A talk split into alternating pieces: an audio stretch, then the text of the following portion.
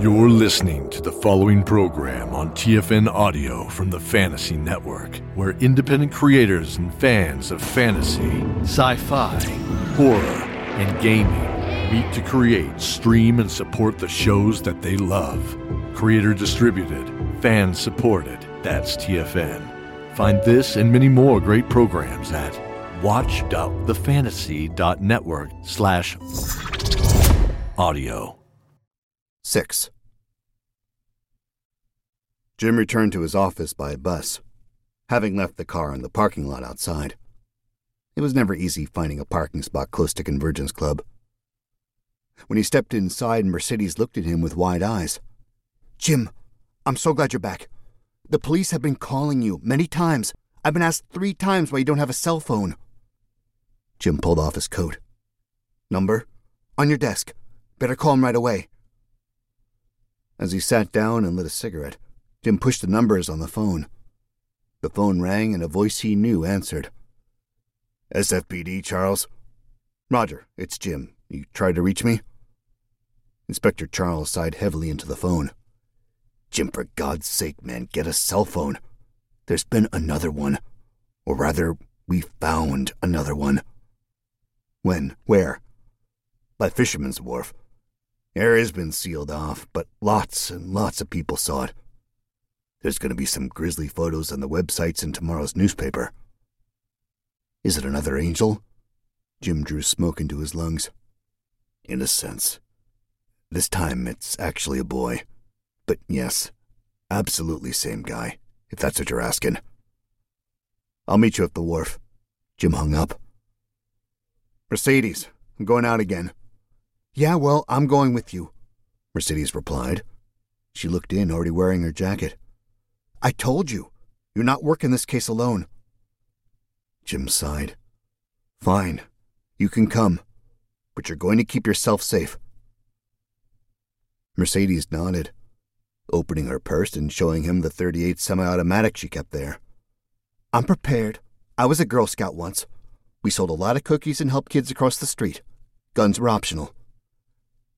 If this guy is an immortal, like me, he's not going to stop if you shoot him. Since when don't you stop if someone shoots you? I've seen you get shot, and it still took you a few seconds to get up again. I can run away in those seconds.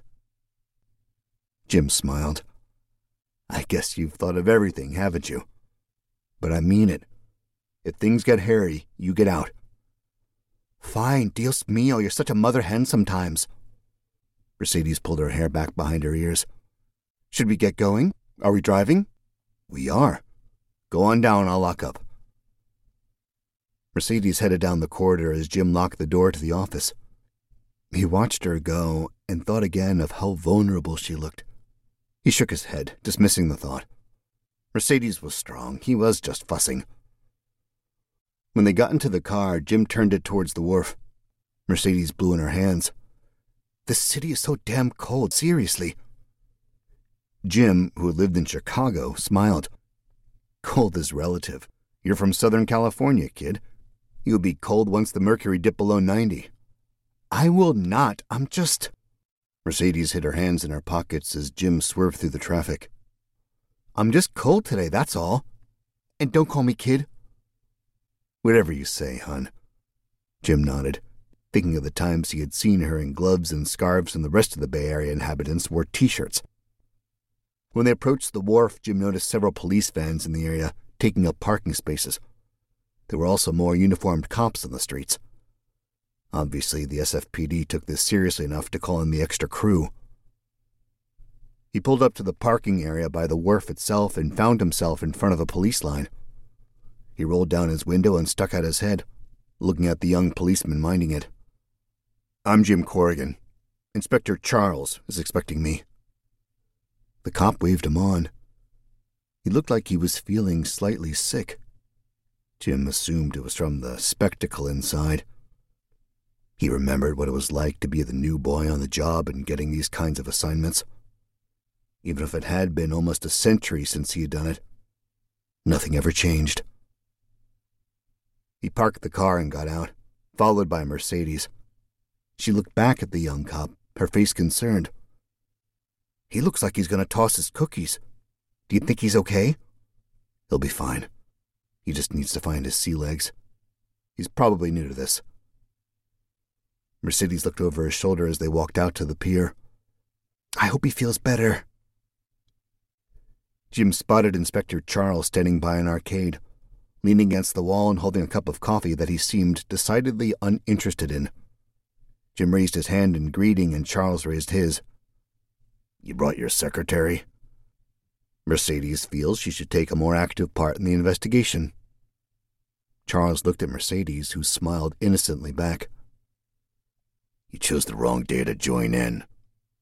He waved his hand and they followed him into the arcade. This arcade was closed all morning. No one knew why until the afternoon shift manager came in. Turns out the guy running it was killed after closing last night. When was closing? Midnight. So the time schedule gets even tighter. But it's not so much the owner you're here to see. The killer came at him from behind and cut his throat. Clean, efficient, and no more fuss. We've already bagged and tagged him. Well, if not him, then what? Jim looked confused. Over here. Charles led them in between the machines and pointed to the display in the middle of the room. Mercedes stared at it with big, horrified eyes. She staggered and took a step up to a machine to steady herself. Mercedes, you okay? Jim asked and put a hand on her arm. Fine, fine, I'm. F-. She held her hand to her mouth and spun on her heel, running out of the arcade. They could hear the sound of vomiting outside. I don't blame her. I did the same thing. Nearly ruined my damn pants. Charles looked at his coffee and put it down on a machine. Jim knelt down, trying to take in everything at once. In the middle of the room stood a boy of perhaps ten or twelve. He was standing against the beam holding the roof up, and his arms were spread out in a parody of the crucifixion. Through his wrists there were nails, obviously manually hammered through, and his feet were similarly pierced, nailing him to the beam. He was wearing a white robe, but this time it had not been kept clean. The crucified boy had been gutted like a fish from his neck to his crotch, and all his innards now sat on his stomach, stapled to his skin with a staple gun. His eyes were gone. Hi, this is Arif Silverman, and I wanted to let you know that my radio play Black Blade is now available to stream on the Fantasy Network. The play chronicles the apex of a decades long witch hunt and includes ancient forests, wyverns, and magic swords. A diverse cast of characters and team members tell a subversive, timely story about a world racked with political and environmental struggles. I hope you'll tune in.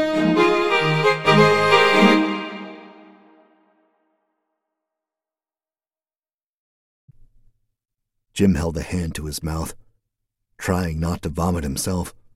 He closed his eyes, gathering and focusing his thoughts, then looked around the room for the spirits. He didn't have to look far for the boy.